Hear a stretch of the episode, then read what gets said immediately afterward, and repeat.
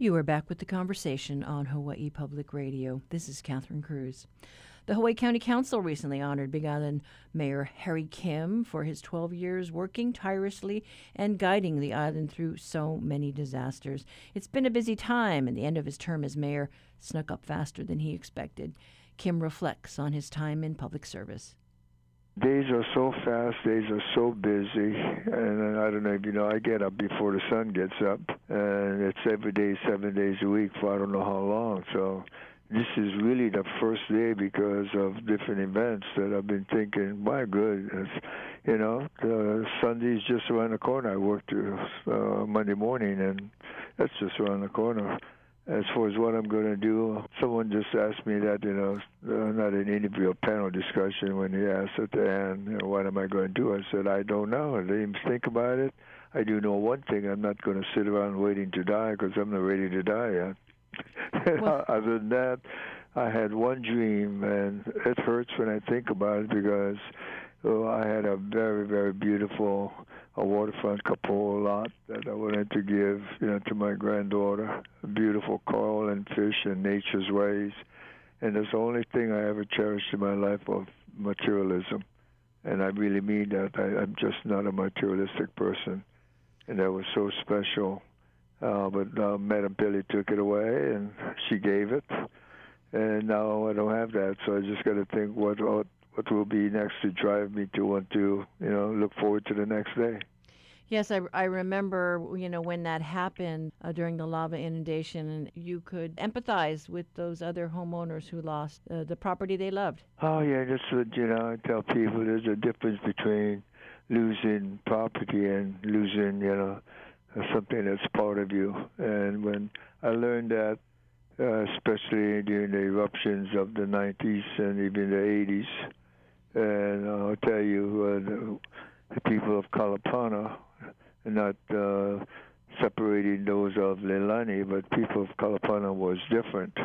Uh, Kalapana was, I mean, Leilani and Kapoho was basically people that bought the property, and you know, there's a special place of their home for some of them. Others is a vacation lot. But when Kalapana and other places of Kaimu was covered by lava. This was a, a people's lifestyle. This is where families for generations were buried, and they would tell you who planted the tree and made the road and the canoe landings and the honus, and then you really begin to feel what they were losing. You know, that's literally losing part of themselves. And uh, so, obviously, not minimizing the loss of people who lost so much as far as their homes, but there is a difference, and I, I learned from them of the the love of a li- uh, lifestyle in the land that goes with it. Well, that was a, a sad spot. Uh, you know, I'm, uh, you know, we all make plans, and then life happens, and you have to make other plans. Uh, you know, and I don't know if you were quite ready to lose this past election. Oh, you know, I know it's First of all, you know, to go back, I did not want to be a mayor. I had a job, all worked out, and I really entered that first one only to, you know, to hush up my friends who were bugging me because I had a job with the State Department at UN. And matter of fact, people remember I signed up two or three days before the deadline, and I immediately left for Honduras to work. And really, not, never thinking I was going to even remotely get elected. And one thing led to the other. And this last time, uh, truthfully, people know I did not care to come back. It was just uh, people. Urging for various reasons, which I did. I ran the same way all of these years. No campaign organization, no fundraising, you know, and of that. And, you know, you don't really expect to win, especially the first time. And this time here is because people were dissatisfied with certain things and wanted things, you know, made better. So I put my name in, but still, uh, no campaign organization or fundraising and the disappointment of the loss of, of this is only one, really. You felt that what you did, the way you ran what office, is what people wanted you to do.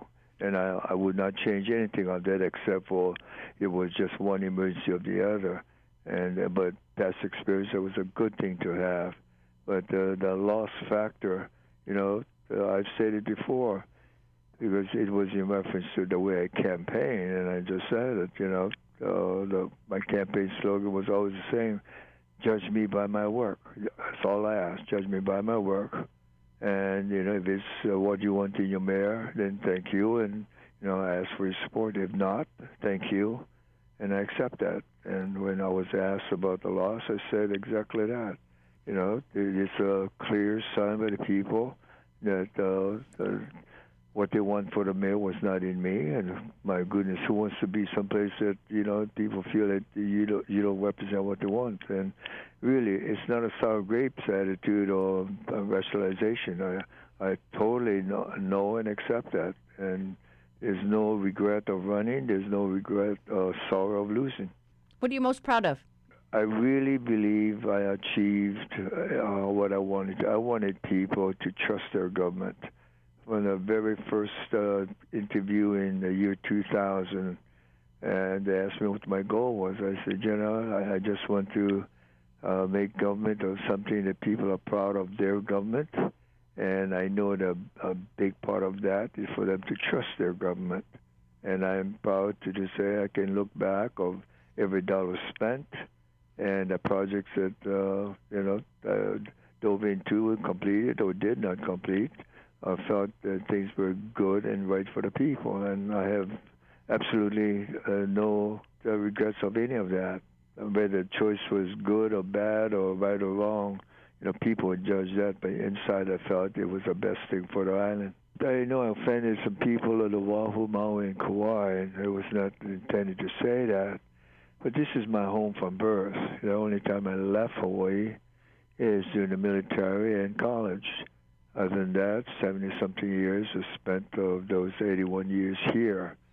And uh, you see so many changes. And uh, one thing that uh, I always brag about and pride, so prideful of is uh, a people of Hawaii, a type of people, their values. And I see that so, you know, so different today. I see the people of Hawaii that have come in obviously for economic growth, and I say so much dominance of the use of the land of for to make money. Uh, whether it be you know of this or that doesn't matter. It is not to make Hawaii a nice place to live of a family and community. It is of people to come here that to make money. There's a great sadness in that, and I'll wrap that side of it. Uh, you take Maui, Kauai, and Oahu. Uh, any of those three islands, uh, the average home for the average person is beyond reach because the average home is 700,000 and up and more. And I ask of you, who do you know in a middle class income can ever earn that much? But even of that, of sadness, because the average home is uh, let's take any of the islands again. We're talking about five or six or seven thousand square feet, and even that seven thousand. I remember asking his broker once about the lot. What does a seven thousand square foot lot cost in Oahu? And he said that's a little high side. If you ask me between five and six thousand, I can give you. But seven, he said that's a high side and you know you you kind of chuckle inside because you know Hawaii Island. If you say seven thousand square feet, except if it was a business place, um, people would say, "Are you joking?" I mean, that's you know such a small parcel. So it's a lifestyle also, and the sadness is of seeing the people that this is their home, not being able to afford to live here. And I really do wonder about this generation, and especially scared for the next generation. And I think you know that for those three counties, the, the past couple of years, uh, their population numbers are going down, and this is the only island that's going up. And I relate that to basically one thing. Uh, if I take Oahu, if I am a school teacher and my wife's a school teacher, we would struggle tremendously to ever own that six, seven thousand square foot property house with a new house because it will be in a seven hundred thousand and above, and that's a lot of sadness that those people of that occupation would not be able to afford to live on any of those islands. Do you wish you could? You wish you could have done more for housing? I, on that, uh, I don't care how much of, uh, I do on that. I feel that, you know, uh, hopefully number one is to it affects everything. It seems like I'm skipping the subject, but I'm not. Mm-hmm. One of the loves of Hawaii lifestyle, especially of the old Hawaiians, is to be able to go to the beach and lay out and you know swim or camp or whatever, just to relax with no charge except to get there and the food you eat and uh, hotels, naturally, resorts, and the timeshares and everything uh, grab up your faces. So one of the things I remember way back when of this place called Kohanaiki, because the public was demonstrating against hotels there because it was zoned. Uh, we were so lucky the owner came to see me after numerous other owners just said forget it after you know fighting a community. So this special owner, Bill McMorris, said, "Harry." You know, I just bought this place. I know the background. Uh, you know, uh, you have any ideas on how the community is? So, well, if you're serious, ask the community. What would they accept? And it was nine months of very difficult community meetings and that. But when you have time, I want you to ask people, anybody, about Kohanaiki and O'oma. There's almost two miles of oceanfront coastline that is now a county park where you can drive up to the beach, you know, and park your car, a place for the bathroom and showers, and go go go swim, and even camp. The people who zoned it to change the zone because there was zone resort, and there's no hotels on it now except one acre lots and a golf course in the back. And uh, they, you know, I told them, I know you have to make money, but you don't have to make that much but they made that. They paid for the roads to go in for the public. They paid for the campground and the cleaning and showers and the bathrooms and the gathering place. And he's one of my heroes. And I told him at the beginning, you know, I, I need you to set a template for developers, and I need a marriage between a community lifestyle and uh, industry or economic growth. Surely the two can exist, coexist, and he's proven it. And I'm proudest of that because it took a developer to adjust his plans. It took a developer to make a sacrifice and meet with the public. It took the public to you know, meet with the developer, and uh, after months of back and forth, you know, it, it was a beautiful marriage, and I'm proudest of that. Are you hopeful? You have two Hilo boys in Kai Kahele and uh, Congressman Case, you know, representing Hawaii uh, in the nation's capital? You know, we all remember the man by the name of Senator Dan Akaka, Matsunaga in Illinois. I remember Akaka because he and I go way back. I mean, way back, and when we were both in a DOE, I met him. And when he became a, a congressman, senator, I remember asking him about uh, life up there. And I said, "What's your main goal?" He said, to spread aloha, Harry, spread aloha. And I don't. Every time we'd see each other, I would I tell them, "Thank you for spreading aloha," because they need it up there. So I'm very hopeful in regards to. I tell people that uh, President Obama would not have been president if he was not born and raised in Hawaii. Because being born in Hawaii, he came, he grew up with an attitude of regards to not of his color but of him and of Matsunaga, what's the most important thing, and while he was up there, nobody can remember much about what he achieved except of his Peace Institute. You know, and, mm-hmm. and I'm very hopeful that of uh, these uh, people, they're from Hawaii. The values of Hawaii are different. I'll make a common sense analogy. To this day, you know, in this election, I'm still shocked that we, the people of the United States, still issues about white supremacy groups, issue, you know, of blacks not uh, being given opportunity to vote. And I thought, and I've said it many times, my goodness, how can this day and age those things are still an issue? And I think uh, I don't care who you are, what you stand for in regards to fiscal, you know, conservativeness or not. If you're from Hawaii, you come there from here and go there with a special value of people that is just a hair different than any place else in the world. Uh, I don't care who you are. If you're from Hawaii, you know that's within you, whether you even know it or not. And that was Harry Kim, who talked with us in these final days as Hawaii County Mayor. Kim says the one thing he feels badly about is the high COVID 19 death count at the Okutsu Veterans Center there uh, in Hilo. He wishes our response had been stronger early on in the pandemic.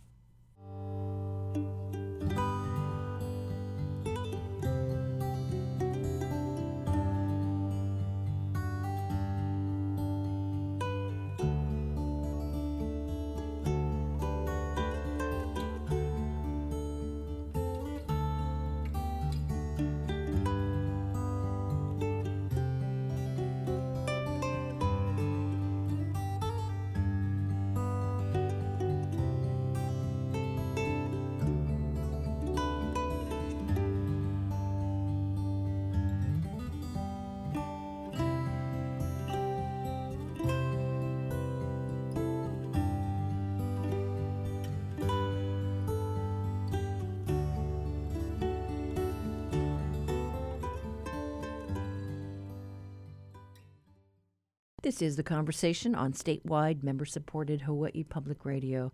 Up next, your backyard quiz.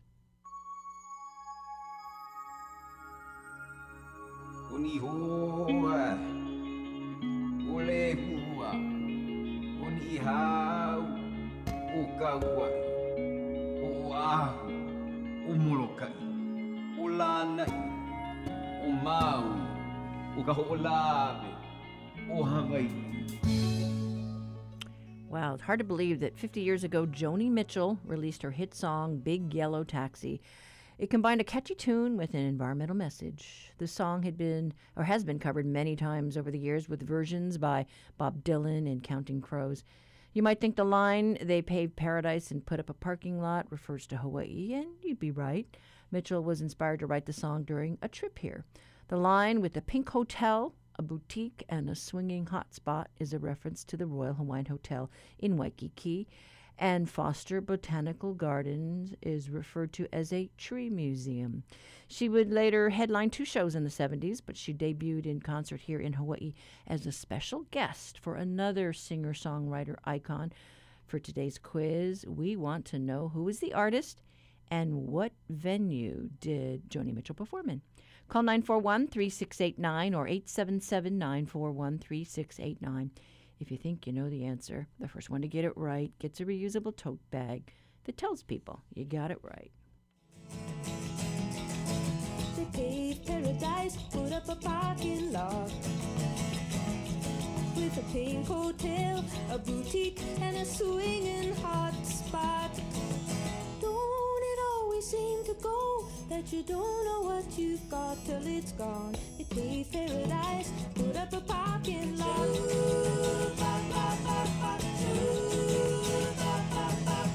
They all the trees, put them in a tree museum. Support for the Backyard Quiz comes from NAREIT Hawaii, which represents real estate businesses committed to supporting affordable housing statewide, along with civic and community initiatives for residents. Learn more at nareithawaii.com.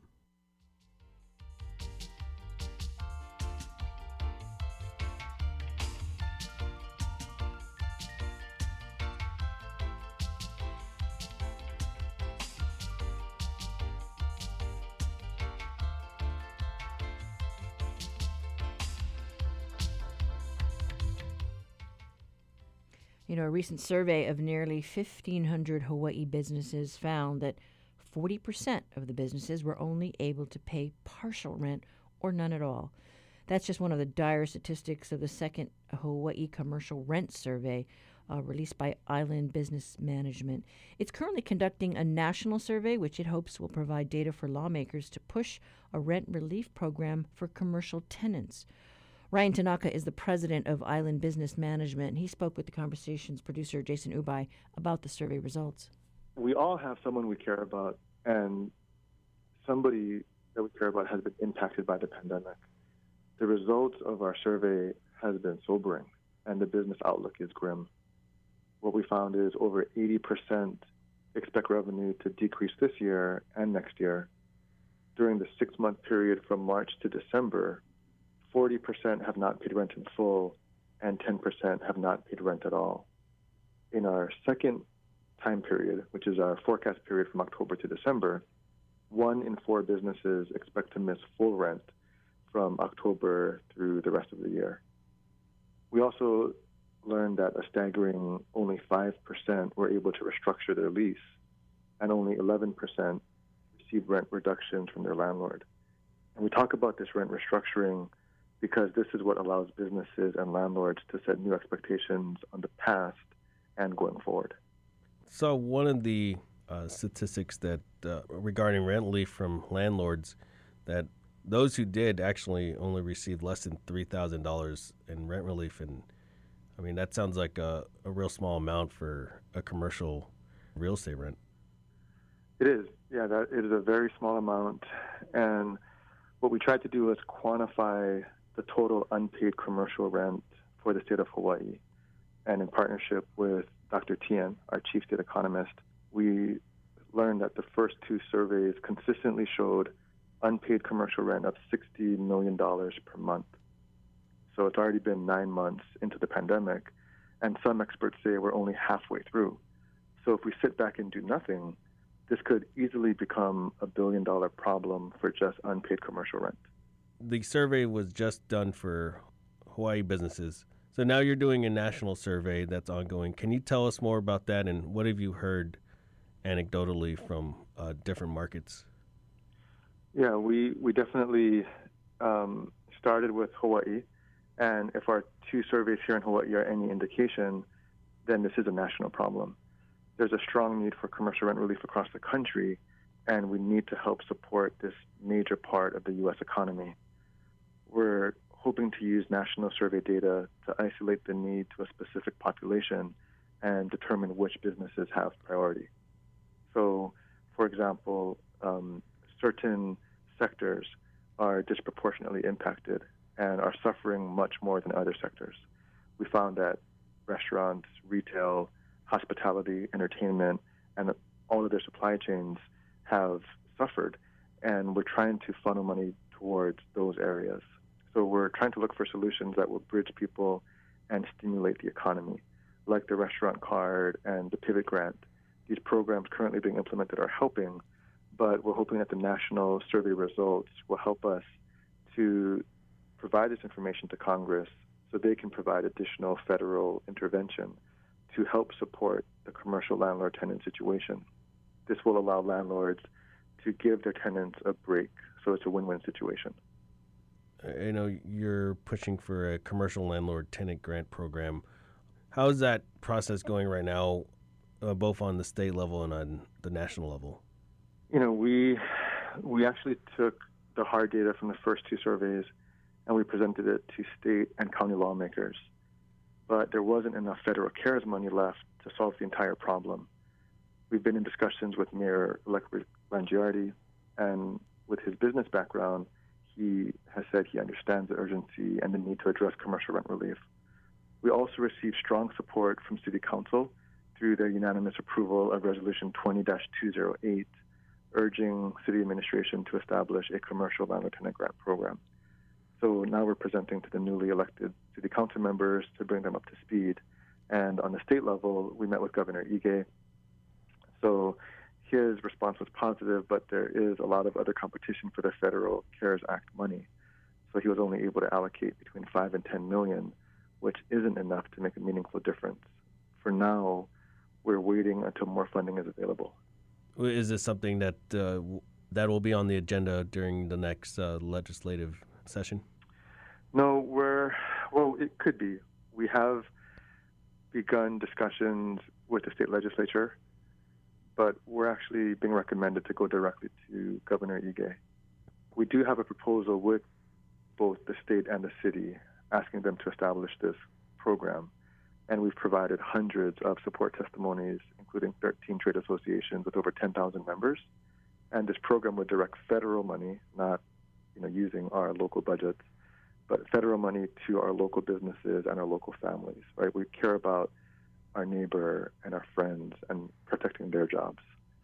So the city initially did respond to our proposal by expanding the city's Small Business Relief and Recovery Fund for Honolulu by $75 million.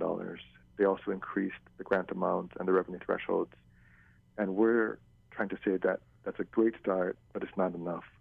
We're still looking for additional relief, whether through CARES or the next round of stimulus funding, which is currently being worked on by Congress. And the dollar amount needed, it increases as time passes. So to start with, we believe about 150 million would be appropriate. That amount of money would be able to subsidize 5,000 businesses with full rent for two to three months. Now you're able to support somewhere between 40 to 80,000 employees, and there would be a domino effect to improving the economy because this means more tax revenue for the states and counties, and it will prop up their government budgets. Would a lot of these businesses hurting and uh, unable to pay rent, have you seen evictions and higher vacancy rates uh, compared to to last year? Vacancy rates remain low for retail at 6.5%, which is only a 1% increase from the same time last year. And this is according to Collier's third quarter retail market report. Industrial vacancy rates are holding at 2.8%, and office vacancy rates remain much higher, still over 10% on Oahu. What's happening is large landowners are reporting around 80% rent collections across the board. Their base rents, right, average base rents on Oahu are still holding at $4.19 per square foot. So landlords see these numbers and they expect tenants to continue to pay pre COVID lease rents. On the other hand, tenants have a different lens because of the severe and ongoing government imposed restrictions, which has forced many businesses to close and then partially reopen. And some businesses have remained closed and will remain closed until foot traffic returns. So, how do we expect, or how can landlords expect these tenants to pay off the unbearable burden of the accumulating back rent, along with open going forward at half capacity at best? The challenge that we're seeing is bridging the gap between tenant perception and landlord expectation. So, with new market conditions going forward, tenants are unable to carry the unbearable burden of pre COVID lease rents. Instead, they're wanting to restructure their lease and move towards a percentage rent scenario. This means they would only pay a percentage rent or a percentage of what they actually make. This type of structure allows the commercial landlords and tenants to become partners and emerge together out of the pandemic.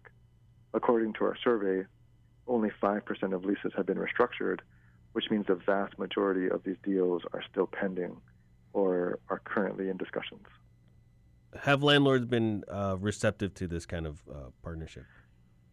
Uh, landlords right now are waiting. They, they want to wait and they're, they're, they're using the wait and see approach.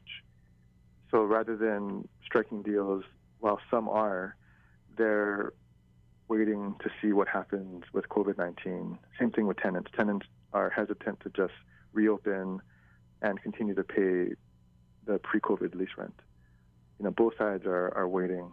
And we're, we're going to have to see how the vaccine plays out. There's a, a new travel restriction, right, that's requiring you to have a negative test in hand upon arrival. So this has already affected visitor arrivals, and those numbers are down you know, by 20, 30 percent since some of the recent highs in November. There's no relief program within the next uh, few months. What do you see for local businesses coming into 2021?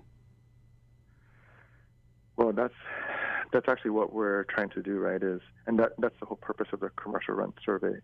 This is to better understand the economic impact from these government-imposed restrictions, and to see what would happen if they don't receive any additional relief outside of the existing financial aid programs. Jason, think about your own experience during the last nine months. You know, walk down Kalakaua, Ko'olina, or go to your favorite shopping center there's still far less foot traffic today than there was before COVID 19. So we've been looking around the state and we see that many people are still struggling, and this all ties back to the commercial landlord tenant relationship. And we know there's going to be a downward spiral if something happens to our small businesses and if they don't receive some kind of a financial lifeline. What we're finding is that commercial rent relief would address the most pressing need facing our local economy, which is to keep businesses in place. So, you know, like we talked about, our, our friends, our loved ones have a job to return to. That was Ryan Tanaka, president of Island Business Management, talking about the findings of its Hawaii Commercial Rent Survey and a push for a commercial tenant rent relief program. It's partnered with Seattle based Center for Housing Economics on a similar survey on a national level. Uh, that survey is open until December 18th. You can find links to that survey uh, on the conversation page at hawaiipublicradio.org.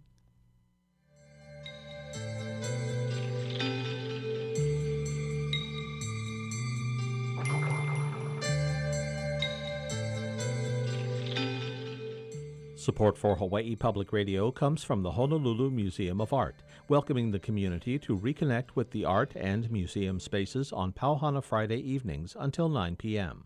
More at honolulumuseum.org. Each week, New Dimensions explores the social, political, scientific, environmental, and spiritual frontiers with some of today's foremost social innovators, thinkers, scientists, and creative artists. Hi, I'm Mark Nepo, author of 7,000 Ways to Listen, and next time on New Dimensions, I'll be talking about staying close to what is sacred. Beginning Sunday morning at 11. Support for Hawaii Public Radio comes from Honolulu Habitat for Humanity, dedicated to the idea that everyone should have a decent place to live and committed to bringing people together to build homes. HonoluluHabitat.org. Honolulu Civil Beat's reality check today looks at the latest scandal swirling around the Honolulu Police Department regarding the overtime racked up by officers for the COVID enforcement. Uh, reporter uh, Christina Jedra is uh, joining us today. Good morning, Christina. Morning, Catherine. So, yeah, you were able to find out some information from the mayor about uh, how we're going to pay for this money, right? Right. So, just to recap, uh, the COVID enforcement teams that the Honolulu Police Department has been using to ticket folks for not wearing masks or gathering, um, that is now disbanded because the department has identified it identified cases of overtime abuse. And um, originally, that overtime was going to be paid by federal CARES funds. Now it's city taxpayers left holding the bag because of these uh, possible improprieties. Yeah, it doesn't look so good when we're using uh, federal money uh, improperly. It yeah, it does not look good, um, and I think city taxpayers will be pretty unhappy about this. But uh, that's a situation we're in, according to the mayor.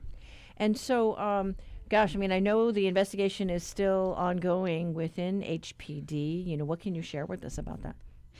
Right. So, uh, Chief Susan Ballard spoke a little bit with the police commission this week about the situation. Um, she's putting the blame on her supervisors for uh, basically letting the officers underneath them get away with this. She says she's going to hold the supervisors accountable. Um, at this point, we don't know exactly how much money was. Um, you know, improperly spent on on these overtime logs. I mean, we have officers that over a five week period claim to have worked 200 or 300 overtime hours. That's on top of their normal shifts. So it's quite remarkable if they uh, were able to work that much. Um, and Ballard wouldn't say whether she's confident officers really did work those hours. She said it's all part of the investigation, which could take months and months to get to the bottom of. Yeah, I mean that was really eye popping. Like you know, 300 hours of overtime. You know, and, and one certainly wonders, you know, how does this factor into their retirement? You know, so uh, lots Right. of questions need to be answered. That's a great point. So for the older officers, um, you know, you get a high three. Your retirement's based on your your top three earning years. So um, it's a big benefit if you can boost your income toward the end of your career. Right, and those investigations are still ongoing. Uh, but yeah, it uh, it is pretty outrageous if, uh, in fact, uh, you know that overtime uh, wasn't properly uh, earned. Right, right. And so we hope to get answers on that. And something really important that I want to note is that this overtime abuse situation only came to light because of journalism. Um, Hawaii News Now broke the story by getting a document leaked to them, um, and there was no announcement from the, the police department, no press conference, nothing like that. They only confirmed it after the, the news station already had the information. And so, you know, when the mayor and uh, one of the police commissioners this week call the department and the chief transparent, um, you know, it's that's not really how it, it happened. And you know, uh, you have a second story online today, also about an audit uh, and uh, what HPD could be doing to prevent um, misconduct in the ranks. That's right. So the city auditor um, did a report uh, in the aftermath of the Kealoha scandal, and they found that HPD really needs to do a better job of preventing misconduct and analyzing its own misconduct records to address trends.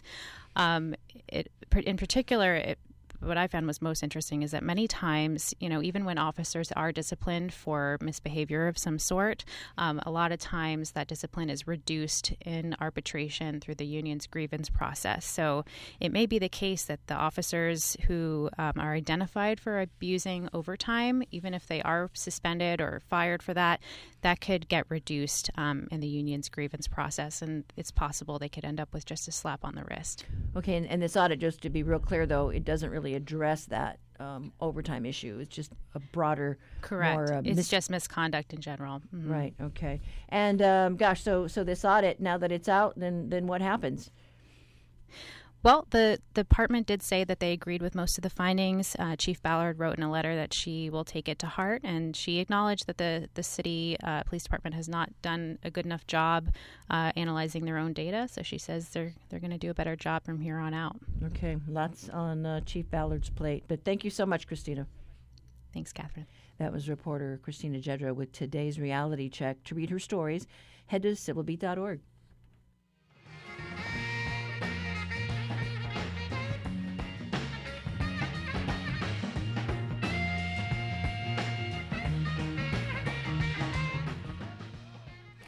We now open our mailbox to share your feedback. Following Tuesday's story about Hawaii's mayors advocating for tighter restrictions on travelers coming into the state, Lloyd from Maui called to share this.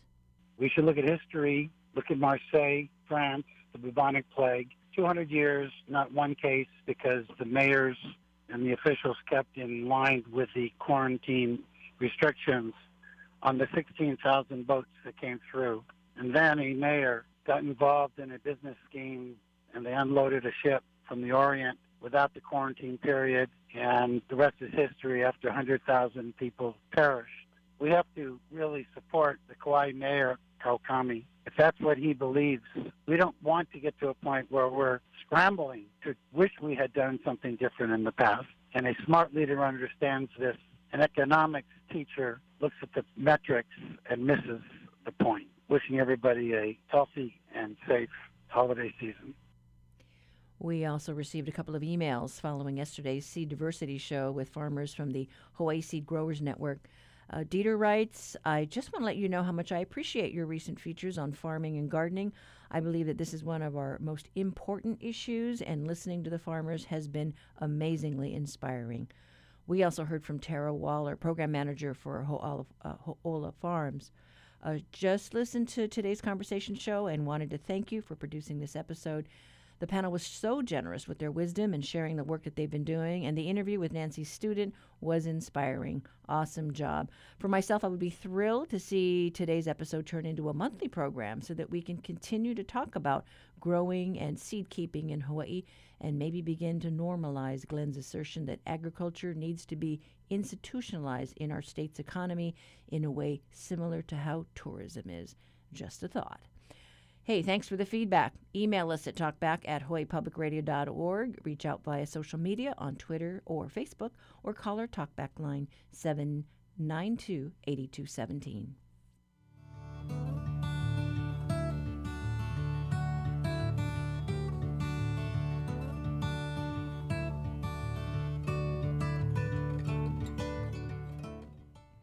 Today we take a ride in a big yellow taxi, the Joni Mitchell song inspired after a trip to the islands. In the first verse, she references the Royal Hawaiian Hotel in Waikiki. Another line in the song goes, They took all the trees and put them in a tree museum, and they charged the people a dollar and a half just to see them. That was referring to Foster Botanical Garden in Honolulu. Now, Joni Mitchell has performed at least three times in Hawaii. According to a chronology of her appearances, Mitchell performed on June 18, 1972, at the Waikiki Shell with Jackson Browne. A Honolulu Advertiser story said she would be North Shoring it all week before the show. Two years later, she returned and performed at the Honolulu International Center, now known as the Blaisdell Center. But in her very first appearance uh, before a crowd in Hawaii, uh, it happened actually in March on, on March 28, 1971, at the HIC as a special guest during a James Taylor show. The two were said to be dating at the time. And uh, congratulations to our winner, Carrie, who uh, tells us that she was actually at that concert. We also got another call from uh, a, a listener out in Oregon who says she too attended that concert. Jenny, and I am very jealous. I wish I had been there. That's today's quiz. If you have an idea for one, please send it to talkback at hawaiipublicradio.org. So close your eyes. You can close your eyes, it's alright. I don't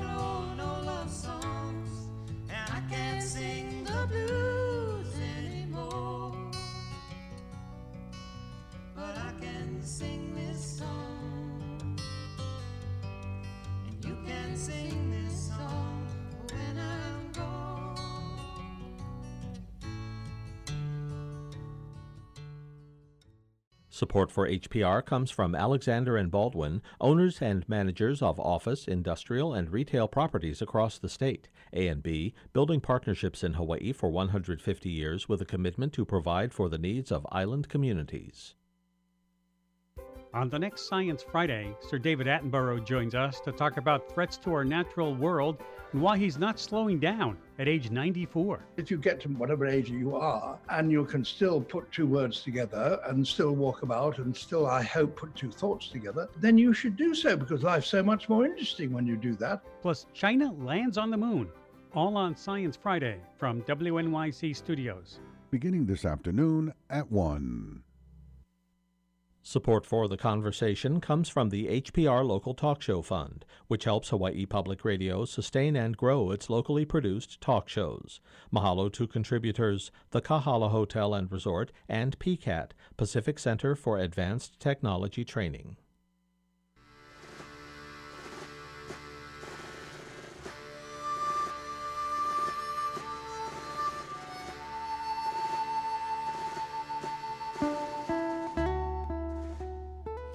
Monday marks the 79th anniversary of the bombing of Pearl Harbor. There will be no large gatherings as in the past, as the pandemic still looms large, but there will be virtual events to commemorate the historic event. One of them will take place at the University of Hawaii ROTC Center in Manoa. It's where the Hawaii Territorial Guard Unit was formed when the Army cadets were called into action December 7, 1941. They were the roots of the famed 442nd All Japanese American World War II unit. Akira Otani and Ted Tsukiyama are but a few of our decorated veterans. It's a part of Hawaii history that film producer Stacy Hayashi knows something about.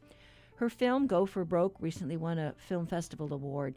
She and musician Jake Shimabukuro have lent their time and talent for a virtual event to mark the anniversary. It takes place Monday at 11:30 a.m. Here's Stacy talking about what's in store. So it'll be the first ever because of COVID, actually, it's a blessing and a curse. We couldn't involve anybody, but because of COVID and we can't gather, we can actually involve everybody from all over the world. So, so Jake Shimabukuro, he's going to play the national anthem. Well, actually, we recorded it already, but um, the 100th, 442nd posted the colors. Medal of Honor recipient Hershey Miyamura will be our keynote speaker, and General David Bramlett will also speak. Uh, It'll be a commemoration of the 79th anniversary of Pearl Harbor Day, of course, which is sad, but also it'll be a celebration of 75 years of peace and friendship because we weren't able to celebrate that. You know, like on September 2nd, a lot of veterans were planning to come into Hawaii for the, the 75th anniversary celebration, but you know, we were in our second lockdown, and so they were told to not come, and they were very disappointed. So we're going to include them, and you know, hopefully this will make up a little bit for that. So people have been sending in messages and tributes from all around the world, and it's it's really heartwarming to see. Really, like it started here in Hawaii, you know, that dark day, um, and then the locals responded, right? Like the University of Hawaii ROTC program, they were activated as a Hawaii Territorial Guard. So we have some of those members. In fact, Bishop Fujitani was of Varsity Victory. Well, he was HTG and then VVV. So he's in our invocation. And um, we've got Bob Lee, who was also an HTG member and friends of Ted Tsukiyama, um, you know, Yes. Sandy Tsukiyama's father, who sadly passed away last year. Um, but anyway, yeah. So it's it'll be the first of its kind, and it's it's actually pretty cool. And You tell us about the messages that you have recorded from all over the world. Yeah, so people are sending in stuff from everywhere, like Tendola and Musatello, where which is where uh, Senator Inouye lost his arm and earned his Medal of Honor. You can see the the hills, um, and then also where Bini Hayashi was killed by a sniper. Um, that's really touching as well. But but also, you know, these messages from Japan, you know, like people don't realize that the military intelligence service really helped to rebuild Japan after the war ended.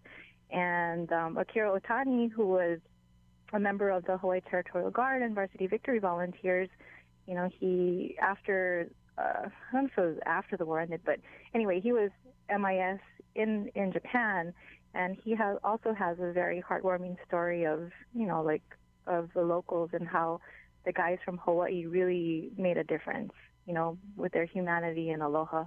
You've been working on that uh, 442nd Go for Broke film for so long. Uh, you know, we've had the, the comic book. You've just gotten to Mhm. know these veterans, and, and we're losing them. But you have had the opportunity to share those stories up close and personal with them. Yeah. I was actually Yeah, looking at some of the pictures in my phone, and I was looking at the day of filming that you folks were out at the Waipahu plantation village, and uh, looking at a young Dan Inouye uh, the day of the bombing. yeah, and, and we had Dan Inouye's son out there and his granddaughter Maggie as well. How would you explain to our listeners what December 7th means to you, knowing the deep personal stories and the friendships that you have made uh, talking with these veterans? Well, in previous years, you know, we've always gathered at Pearl Harbor, you know, and and I would go with the veterans and you know drive them there, you know, they stopped driving. The most recent one that I, I brought veterans to actually was the 75th anniversary in 2016, and that was right before we started filming my movie. With we brought uh, Bishop Fujitani and Ted Tsukiyama there, and they were with the Hawaii Territorial Guard you know, in action defending Hawaii on December 7th. And, and it was just, I don't know, it, it's, it's such a mixture of feelings, you know, like you're, of course it's sad, you know, people died and, and it was such a dark day for Hawaii and to know what, how local people suffered and were killed and how they, but also the heroics, you know, I mean, like these everyday people, you know, how they responded and, and their stories are so, so amazing because you know they didn't ask nobody asked for this right? They're just thrust into this position. And you know december 7th is the the thing that you know brought the united states into the war. And it, it's funny because i've you know since the movie has been done we we won the world war ii uh Normandy Film Festival award for um, the, the outstanding feature film. So we brought the film to Normandy and we showed it there but you know even though people from all all over the world go to Normandy and gather there they really have no idea what happened on December 7th in Pearl Harbor you know? And and so bringing those people into the fold and sort of because I when I reached out to them in the beginning I was like hey do you guys want to send a message for December 7th they were like what is that? You know? And I was like it's the reason that we were in the war you know we were attacked Sure, there are gaps in history. yeah, yeah. It, there's this disconnect. You know, it's like, of course, they know about Normandy. They know what happened locally, but they don't know what happened halfway across the world that ignited that all. You know. So then, as you uh, prepare for this special ceremony over at the UH ROTC program, you're going to remember all those veterans who we have lost. Yes, and actually, Ted Tsukiyama's birthday, his hundredth birthday, would have been on December 13th. So, you know, I actually wrote that into the movie script. You know, about how he they, he didn't even realize it was his birthday until he saw the date, and we didn't, we just didn't have time to include it, so we had to cut it. But you know, it's these are you know really real things. You know, and even Akira Otani, he his father was hauled off rudely by the FBI in his bathrobe. You know, yet he volunteered the next day for the Hawaii Territorial Guard, and and his birthday is like January 26th, so he'll be a hundred, and you know, and that's kind of about the time that the the Japanese Americans were kicked out of the Hawaii Territorial Guard. So he had a pretty awful birthday in 1942 too. You know what I mean? So it's just uh, mind mind boggling. Well, people can tune in on Facebook, or we're trying to get the the link so that you know people who are not on Facebook can see it as well. Like so from Jake Shimabukuro's website and maybe our our YouTube channel or something. But for now, that's the link we have. for Jake Shimabukuro Music and Go for Broke. So either of those two. Uh, those handles. So it's actually Go for Broke Hawaii movie. Right. So if you search on Facebook, I mean, if you search on Facebook, you can just search for Jake Shimabukuro and his Right. page will pop up. Okay. And then for us, Go for Broke movie. That's you know, and just click on the link and, and like us. That was film producer Stacy Hayashi talking about an upcoming December 7th virtual event. And we will have those links that she mentioned posted on our website, hawaiipublicradio.org.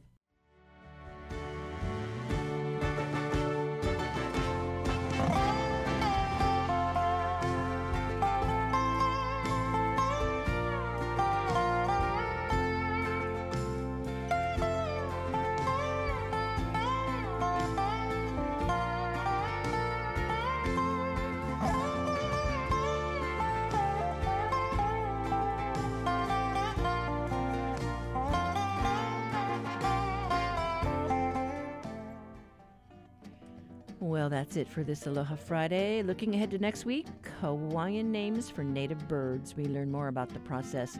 Got a bird story to share? Call our talkback line. Leave us your comments. That's 808 792 8217. You can also email us at uh, talkback at hawaiipublicradio.org. Post your comments on Facebook at The Conversation HPR. Tweet us at HI Conversation. And find us on Instagram at The Conversation HPR. Visit the conversation page on our website to listen back to our shows. Our program produced by Lillian Song, Harrison Patino, and Jason Ubay. Backyard quiz theme written for us by John DeMello. And uh, we have Gypsy 808 to thank for our theme music. I'm Catherine Cruz. Join us on Monday. Pick up the conversation.